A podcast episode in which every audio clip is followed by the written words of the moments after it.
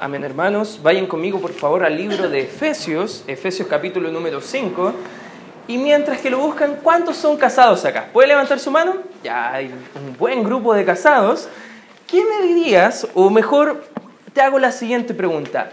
¿Qué estabas pensando cuando te casaste? ¿O qué estabas esperando de tu cónyuge cuando te casaste?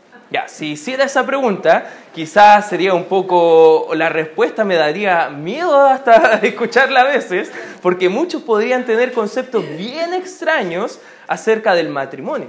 A veces alguno no es feliz o alguien no puede ser feliz en su matrimonio si tiene expectativas irreales o no realistas de lo que es realmente el matrimonio bíblico. Algunas personas creen, por quizás ver películas románticas y las damas están ahí todas enamoradas de su príncipe azul, pero cuando le dan el beso es como que se transforman en sapos, ya como que se transforman en ranas porque son desagradables, toscos, se, se querían casar con el príncipe encantador y terminan casándose con un ogro. Y es bien interesante que a veces las expectativas no son lo que uno esperaba.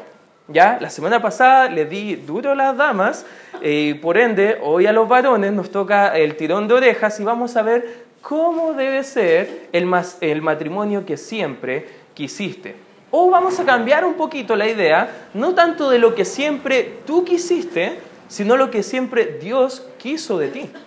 ¿Sabes que el matrimonio bíblico no se trata de lo que te agrada a ti, sino que se trata de lo que le agrada a Dios en primera instancia y luego a tu cónyuge. Ya vimos en Primera de Corintios capítulo 7, del 32 al 34, para dar un poquito de resumen, que el soltero tiene cuidado de las cosas del Señor, de cómo agradar al Señor. Acá hay algunos solteros, no los quiero dejar de lado, hay aplicaciones también para ustedes que pueden aprovechar cuando se casen, aunque para algunos les queda harto tiempo todavía, ya ni piensen mucho en casarse por ahora, ¿ya? Pero más adelante tienes que tener cuidado de tu cónyuge. El 33 dice, pero el casado tiene cuidado de las cosas del mundo, de cómo agradar a su mujer. 34, hay asimismo diferencia entre la casada y la doncella. La doncella, doncella perdón, tiene cuidado de las cosas del Señor para ser santa, así en cuerpo como en espíritu, pero la casada tiene cuidado de las cosas del mundo, de cómo agradar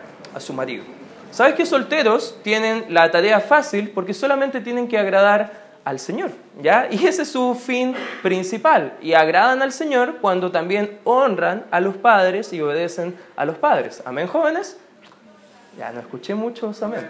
Ya, vamos a orar para que Dios cambie sus corazones, los quebrante y puedan empezar a ser obedientes a los padres. Pero los casados no solamente tienen cuidado de agradar al Señor, pero ahora tienen otra responsabilidad que es agradar al cónyuge. Ojo, la Biblia no está diciendo acá que tú tienes que ser agradado, sino que está diciendo que tú debes tener cuidado de agradar al otro. Y eso habla de una actitud de humildad en el matrimonio. Si vamos al libro de Efesios capítulo 5, ¿cómo poder agradar al Señor en la familia? Que esa debería ser la pregunta que tú puedes hacerte en esta hora, porque si quieres tener el matrimonio que siempre quisiste, debes primeramente agradar al Señor que creó el matrimonio.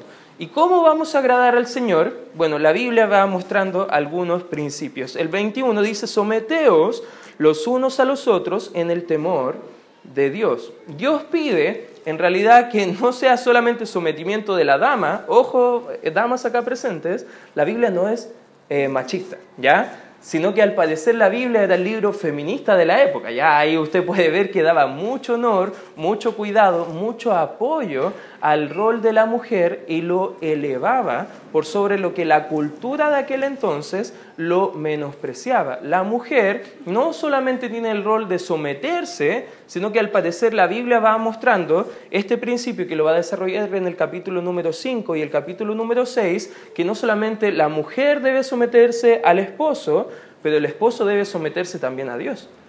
Y el esposo y la esposa deben someterse juntos a Dios y ayudar a que sus hijos se sometan a sus padres. Y también en el capítulo número 6 va a mostrar el principio de cómo trabajadores debemos someternos a nuestros, eh, nuestros amos o empleadores. Ahora, son principios que nadie está muy contentos cuando se nos enseñan a obedecer. ¿ya? ¿Cuántos son eh, felices por tener que obedecer? A ver, ¿cuántos dirían, pastor, yo soy la persona más feliz del mundo porque obedezco a mi jefe? ¿Ya? ¿Habrá alguno por acá? Solamente el hermano Jorge ahí estaba súper feliz por obedecer a su jefe y qué bueno, ah, la jefa, ya ahí me equivoqué un poquito, pero es algo interesante que nos va mostrando la Biblia. Pero si pensamos un poquito en el núcleo familiar, si pensamos un poquito en la familia y en el matrimonio, ¿qué va a hacer que tu matrimonio sea lo que tú siempre quisiste? Bueno, hay dos principios bíblicos que quiero mostrarte en esta hora de la palabra de Dios que nos van a ayudar y nos van a dar la respuesta. En primer lugar, hermanos, si quieres tomar apuntes, esposa, respete a su esposo. ¿Ya? Versículo número 22 dice las casadas estén, y subraya esta palabra, por favor, dama, ahí, sujetas a sus propios maridos como al Señor. ¿Por qué? ¿Por qué, pastor, me está diciendo eso? ¿Por qué, pastor, tengo que yo estar sujeta a ese hombre? Si usted supiera, pastor, cómo es ese hombre en casa. Acá en la iglesia es de una forma, pero en casa es de otra. Bueno, hermana, espera un poquito. Versículo 23 dice, porque el marido es cabeza de la mujer, así como Cristo es cabeza de la iglesia, la cual es su cuerpo y Él es su Salvador. Así que como la iglesia está sujeta a Cristo, así también las casadas lo estén a sus maridos. ¿En qué dice la escritura? Subrayalo, por favor. Las últimas dos palabras, en todo. Versículo 33, por lo demás, cada uno de vosotros ame también a su mujer como a sí mismo y la mujer, y su raíz esta palabra importante también, respete a su marido. Hay algo interesante que en el capítulo número 6, fíjate lo que dice el versículo 1 del 6, hijitos, obedeced en el Señor a vuestros padres porque esto es justo. Ahora, ¿qué es lo justo delante del Señor, niños? Obedecer a los padres. Amén pero casadas, ¿qué es lo justo delante del Señor? Sujetarse y respetar al marido. Ahora, es bien interesante que las palabras que ocupa la Biblia como sujeción y obediencia son diferentes. La dama tiene que sujetarse a su esposo, pero los niños, los hijos, deben obedecer a los padres. Ahora usted se preguntará, ¿cuál es la diferencia entre una y otra? A ver, hágase la pregunta. ¿Cuál es la diferencia? Ya piénselo ahí un poquito. ¿Cuál es la diferencia? Le voy a dar la respuesta. La obediencia es un acto o una acción, pero la sumisión es una actitud. ¿Sabes que la Biblia no está demandando de ti, dama, eh, que seas la empleada o la esclava de tu esposo? Está demandando de ti una actitud interna que va a aflorar externamente en respeto y sujeción natural de lo que el Señor ya ha estado trabajando en tu corazón. Recuerda que este tramo de la Escritura comienza andando como imitadores de Dios, andando llenos del Espíritu Santo, porque cuando somos llenos del Espíritu Santo, estamos imitando a nuestro Padre Celestial en el matrimonio, lo que Dios demanda, sus roles dados por Él mismo, lo podemos ejercer con todo gozo en nuestro corazón. Ya hemos estado viendo cómo debe ser el hogar que a Dios siempre le ha complacido, un hogar alegre, un hogar que está completamente regocijado, un, un, hogar que aflore con alabanza y gozo en toda área. Y en el hogar, ¿sabes qué, varón? Debes ayudar a tu esposa a sujetarse. Por ende, cuando estás en la casa, no vas a ayudar a sujetarse a su esposa criticándola, y vamos a hablar más de eso más adelante, cómo está haciendo la comida o cómo está limpiando la casa o cosas por el estilo, sino que ella debe naturalmente, por el trato de su esposo, querer sujetarse voluntariamente a el esposo. A veces el rol que más nos cuesta de la sujeción es porque no hemos ganado el derecho a que otros se sujeten a nosotros. Por naturaleza todos queremos que, se sujeten a nosotros, queremos estar por encima de otros. Pero la Biblia a la dama le da la idea de la sumisión. La sumisión, dama, te coloca bajo el cuidado y protección de tu esposo. Por ende, dama, debe estar anhelando que tu esposo tome su rol bíblico de líder del hogar. Debe estar anhelando para que tú estés bajo el alero y la protección y el cuidado y no estando delante guiando a la familia. Lo triste es que muchas familias son más por derecho de mujer liderando el hogar, dando dirección, porque el hombre o no está tomando el rol o simplemente ha delegado completamente ese rol a la dama. Pero no es un rol que Dios ha dado a la dama, el de liderar el hogar. Amén, damas. Amén. No es un rol que Dios ha dado a las damas, sino que es un rol que Dios ha dado al varón. Amén, varones. Debemos tomar el rol. Debemos ser líderes en el hogar. Debemos mostrar liderazgo. Liderazgo no es por imposición, sino que es influencia, varón. ¿Cómo estás influenciando en el corazón de tu esposa? ¿Cómo estás cuidando y amando a tu cónyuge? Esposa, sí, respete a su esposo, pero también hermano debe entender que su esposa no le va a respetar si usted no está dando de su parte amándola. ¿Ya? Eso es algo importante que nos viene mostrando la escritura. Una aplicación esposa. Busque formas de hacer sentir a su esposo respetado. ¿Cuántas de las damas saben que si hacen algo que a su esposo no le agrada, eso va a provocar una pelea, ¿ya? No sé si a lo mejor tu dama, algunas están riendo, ya saben, no sé, si, si cambian el canal de fútbol, ya cuando justo está jugando Chile, y usted quiere ver la telenovela y ahí justo la cambia cuando está jugando Chile, usted sabe que su esposo va a tomárselo bien diciendo, ah, qué bueno, yo quería ver la telenovela. ¿Eso va a pasar? No. ¿Por qué? Porque él estaba quizás viendo la televisión, ¿cierto? Pero cuando pasamos a llevar al otro, eso simplemente es una forma de faltar el respeto. A veces cuando adultos están conversando y viene un niño a, meter la cuchara, como se dice, ¿qué dicen los padres? Oye, estamos hablando acá los grandes, no te metas, no seas falta de respeto. A veces hay dos varones conversando y vienen las damas y quieren comentar cosas entre medio. Y a veces son cosas que no tienen tanta importancia. Hermana, eso es faltar respeto a veces. Desacreditar al varón delante de otros. Hermana, no tiene que hablar eh, con tonos fuertes, con gestos o modales que van a mostrar a, su esposo, eh, bajando el nivel de influencia delante de otros. Ojo, eso también tiene que ver con los hijos presentes. A veces las damas gritan mucho a su cónyuge en frente de los hijos. Y eso no debe ocurrir, hermano. Eso es una falta de respeto. No te burles, no desprecies, no ridiculices, mucho menos delante de tus hijos a tu cónyuge. Tristemente, ya espero que mi mamá no escuche este podcast, pero yo crecí en un hogar donde mi mamá tomaba liderazgo en el hogar.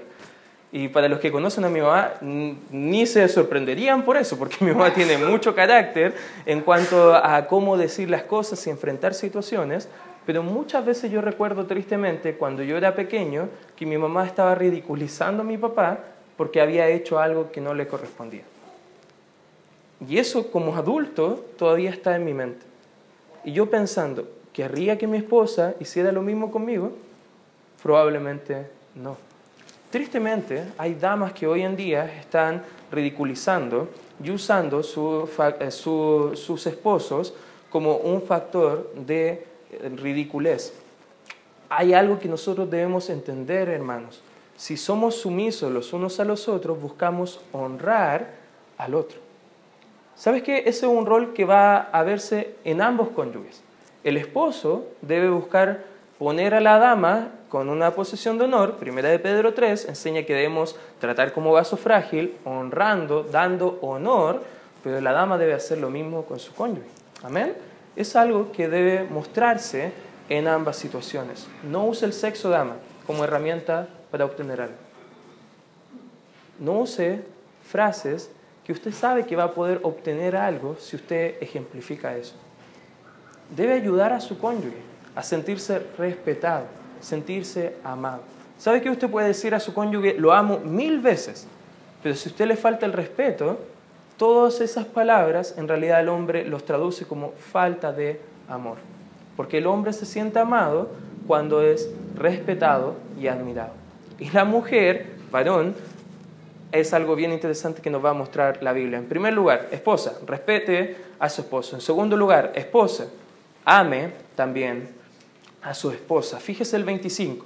Maridos, amad a vuestras mujeres, así como Cristo amó a la iglesia y se entregó a sí mismo por ella. ¿Para qué? Para santificarla, habiéndola purificado en el lavamiento del agua por la palabra, a fin de presentársela a sí mismo una iglesia gloriosa que no tuviese mancha, ni arruga, ni cosas semejantes, sino que fuese santa y sin mancha. Así también los maridos deben amar a sus mujeres como a sus mismos cuerpos. El que ama a su mujer, a sí mismo se ama, porque nadie aborreció jamás su propia carne, sino que la sustenta y la cuida, como también Cristo a la iglesia, porque somos miembros de su cuerpo, de su carne y de su hueso. Por esto dejará el hombre a su padre y a su madre, y se unirá a su mujer, y los dos serán una sola carne. Grande es este misterio, mas yo digo esto respecto de Cristo y de la iglesia. Por lo demás, cada uno de vosotros, ¿qué dice la Escritura? Ame también a su mujer como a sí mismo, y la mujer respete a su marido. Parece que Pablo tenía más que decir para los varones que para las damas.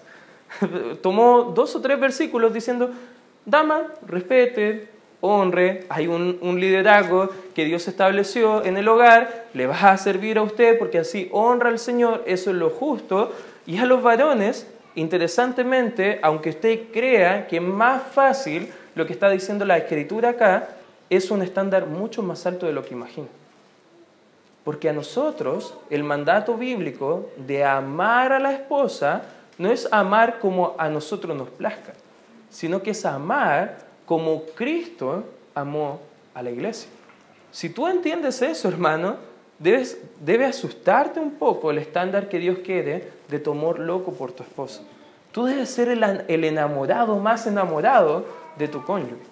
Debes estar viviendo el 14 de febrero todos los días del año porque estás tan enamorado, no solamente apasionadamente por tu esposa, pero el amor que está hablando acá la escritura es el amor ágape ese amor que está fuertemente comprometido por el bienestar del cónyuge. Hermano, preguntas. ¿Qué tan fuerte es tu compromiso por tu cónyuge, por el bien de ella, por sobre el tuyo? Hay cosas que a ti te, te llaman la atención o te molestan en el hogar que son muestras de falta de respeto. Está bien, hermano. Pero el tono con que lo dejas saber muestra tu amor hacia la esposa. Hay formas que podemos ver en la escritura y en realidad es muy interesante el tipo de amor que la Biblia nos está llamando a entender para nosotros varones. Tres cosas que podemos ver de este amor. En primer lugar, hermanos, el amor debe ser sacrificial. Fíjate lo que dice la, escritura en el 25, dice, maridos, amad a vuestras mujeres, así como Cristo amó a la iglesia, y fíjate cómo sigue diciendo, y se, se entregó. Se sacrificó, fue a la cruz, estuvo dispuesto a pagar él el precio en lugar del esposo, que es la iglesia. Es interesante el sacrificio que estuvo dispuesto el novio, Cristo Jesús, por su novia, la iglesia. ¿Te das cuenta el amor maravilloso que tiene acá el Señor por cada uno de nosotros? Hermano, ese tipo de amor debe estar en nuestros corazones, un amor de sacrificio. ¿Sabes que en la Biblia, en el Antiguo Testamento, Jacob amaba tanto a Raquel que cuántos años trabajó? ¿Alguien sabe? 14 años. Hermano, ¿estarías dispuesto a sacrificarte trabajando fuertemente por tu cónyuge siquiera un año? Jacob estuvo dispuesto a 14 y fue engañado y todo en el proceso. Y podemos hablar un poquito más en otra ocasión acerca de la historia, pero el amor sacrificial está dispuesto a pagar un precio y escucha bien varón, no recibir nada a cambio. Lo triste es que muchos varones llegan al hogar y quizás encuentran cosas que no le agradan a ellos, dicen, me ha faltado el respeto, mujer, empiezan a golpear la mesa y lo interesante es que empiezan a sacar en cara, yo vengo trabajando, yo he hecho esto, yo he hecho esto otro y tú ni siquiera puedes darme. ¿Por qué piensan que el dar también viene con un recibir? Y eso no es una actitud bíblica que Cristo estaba diciendo a su iglesia. Él no se dio para que después nosotros nos diéramos aunque sí debemos hacerlo. Amén, hermanos. Sino que el amor de Cristo nos contriñe, por eso nosotros actuamos de esta forma. Varón, si tú amas a tu esposa en el estándar bíblico de sacrificio que la Biblia enseña, tu esposa no tendría ningún problema de respetarte, ningún problema de sujetarse a ti. Porque el amor bíblico, el amor verdadero cristiano, según 1 Corintios 15, 13:5, eh, dice que no busca lo suyo. Un amor sacrificial. En segundo lugar, también, hermano, el amor debe ser santificador. Versículo 26 dice, para santificarla, habiéndola purificado en el lavamiento del agua, ¿por qué dice la Escritura? Por la palabra. A fin de presentársela a sí mismo una iglesia gloriosa, que no tuviese mancha, ni arruga, ni cosa semejante, sino que fuese santa y sin mancha. ¿Sabes qué, hermano? Nosotros somos apartados. Y como esposos somos apartados solamente para una dama. ¿Amén, varones? Amén. No tenemos que andar buscando fuera del hogar lo que solamente en el hogar debemos buscar. Porque somos apartados para una sola mujer. Y ese es nuestro cónyuge, nuestra esposa. La santificamos a la esposa a través del ministerio de la palabra, como dice el versículo 26, por Enderman.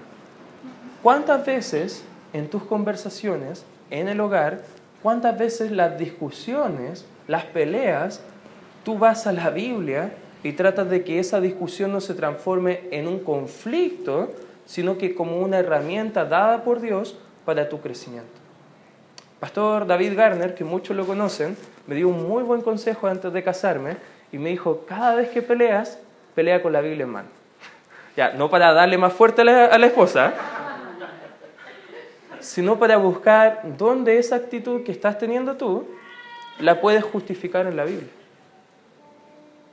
¿O no? Y enséñale a tu esposa a hacer lo mismo. Porque sabes que si vamos a la Biblia, en realidad muchas de nuestras actitudes, incluso en conflictos, no tienen sustento. Y son solamente excusas para discutir. Hermano, ¿cuánto estás santificando a tu esposa ayudándola a crecer? Tú puedes decir, pero pastor, yo sé menos que mi esposa de la Biblia. Entonces, ¿qué estás esperando para leer más la Biblia? ¿Qué estás esperando entonces para conocer y aprender más del Señor? Porque si tú sabes menos que tu cónyuge de la Biblia, no debe ser algo de, de, gozo para ti o excusa para arrancarte de esta responsabilidad, debe ser algo de vergüenza porque nosotros como varones tenemos que tener liderazgo bíblico en el hogar y ayudar a la esposa a santificarla mediante, dice la escritura, el lavamiento del agua por la palabra. La palabra es lo central en el matrimonio.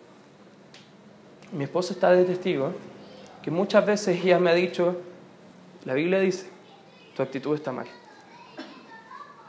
si somos sumisos a Dios, varones, eso debe quebrantar nuestro corazón, matar nuestro orgullo y reconocer ante Dios que hemos pecado.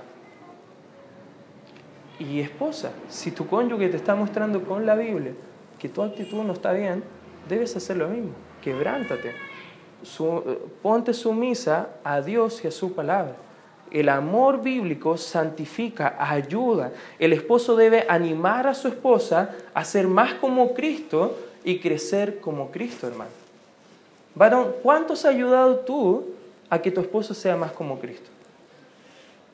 ¿Cuánto has ayudado tú, quizás a través del estudio de la Biblia en el hogar, en los devocionales privados que has tenido, en tu crecimiento personal, en la toma de decisiones importantes? ¿Cómo estás ayudando a tu esposa a pensar más como Cristo, a actuar más como Cristo?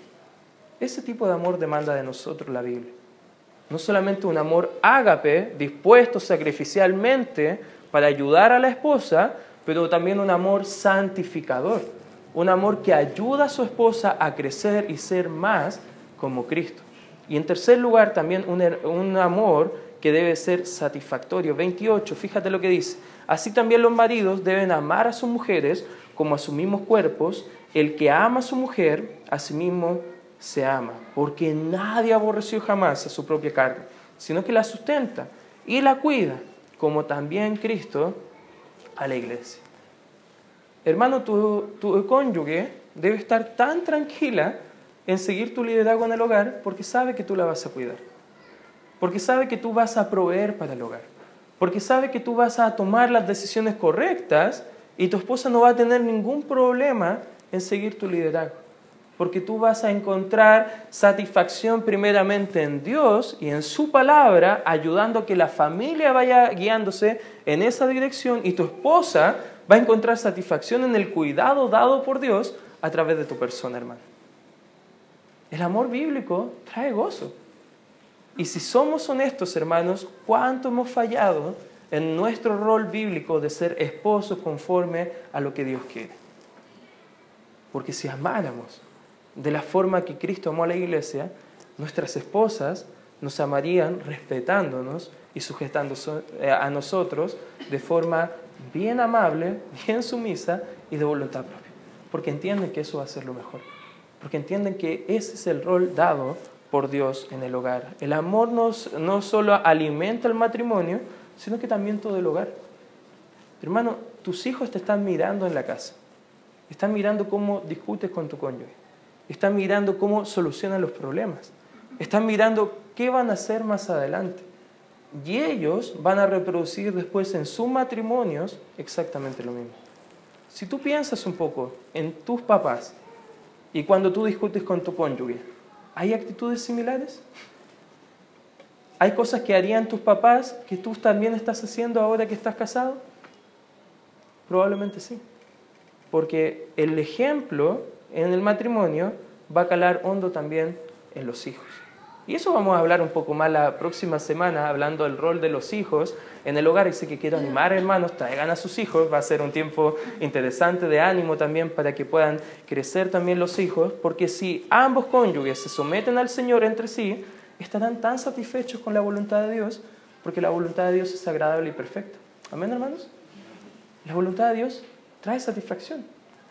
Si podemos ser obedientes a Dios, la mujer honrando el rol que Dios le dio de respeto, el varón honrando el, rol que Dios le dio, amando a la mujer, va a haber un círculo bien interesante de edificación, de amor y respeto en el hogar. Y eso va a traer una armonía que tú antes ni imaginabas que pueda ocurrir. Sí van a haber discusiones, pero ahora van a edificarse a través de las discusiones, no destruirse.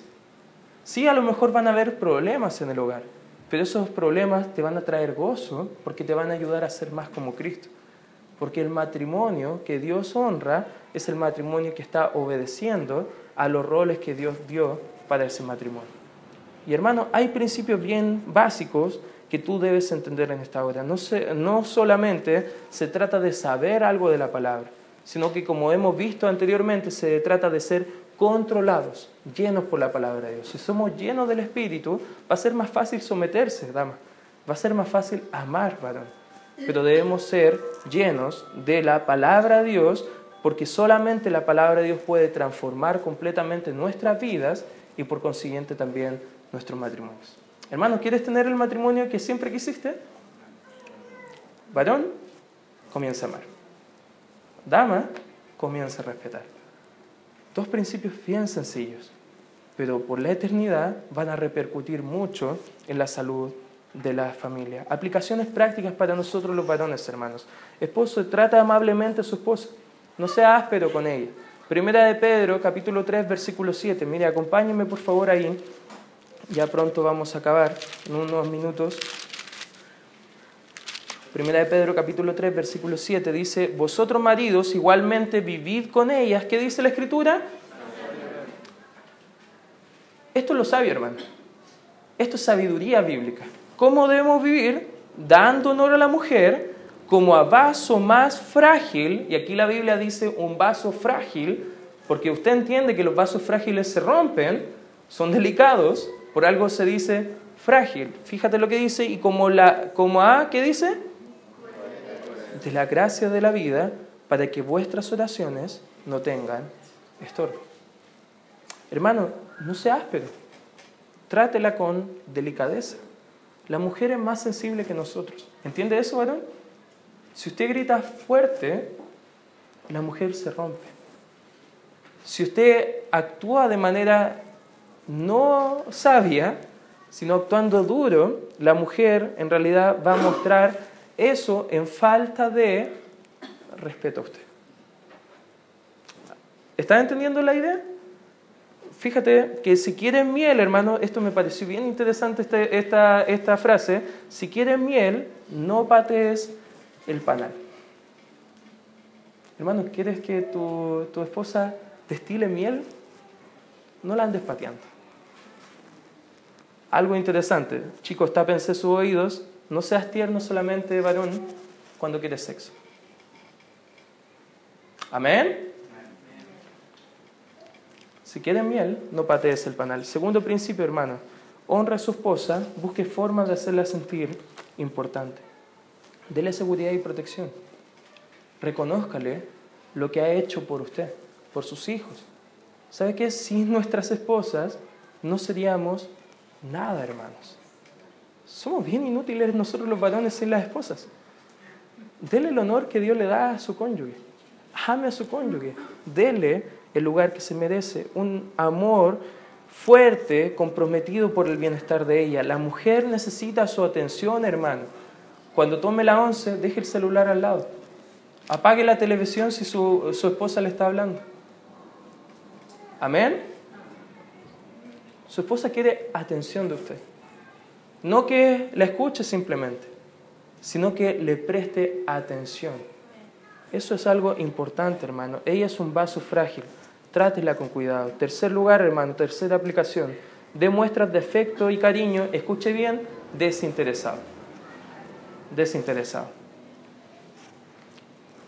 Y no voy a repetir porque los jóvenes no se taparon los oídos porque no voy a entrar mucho en, en conversaciones, pero el día domingo, voy a dejar el enganche, en la tarde vamos a estar hablando varones de un tema bien interesante, te va a gustar. Ven el, domingo en la tarde a la iglesia porque lo más seguro es que eso va a ayudar a que tu matrimonio también eh, crezca y pueda seguir progresando para disfrutar la voluntad de Dios. Pero hermano, solamente te quiero animar. Busca hoy aplicar los consejos de Dios. Sé sabio. Comienza a amar a tu cónyuge.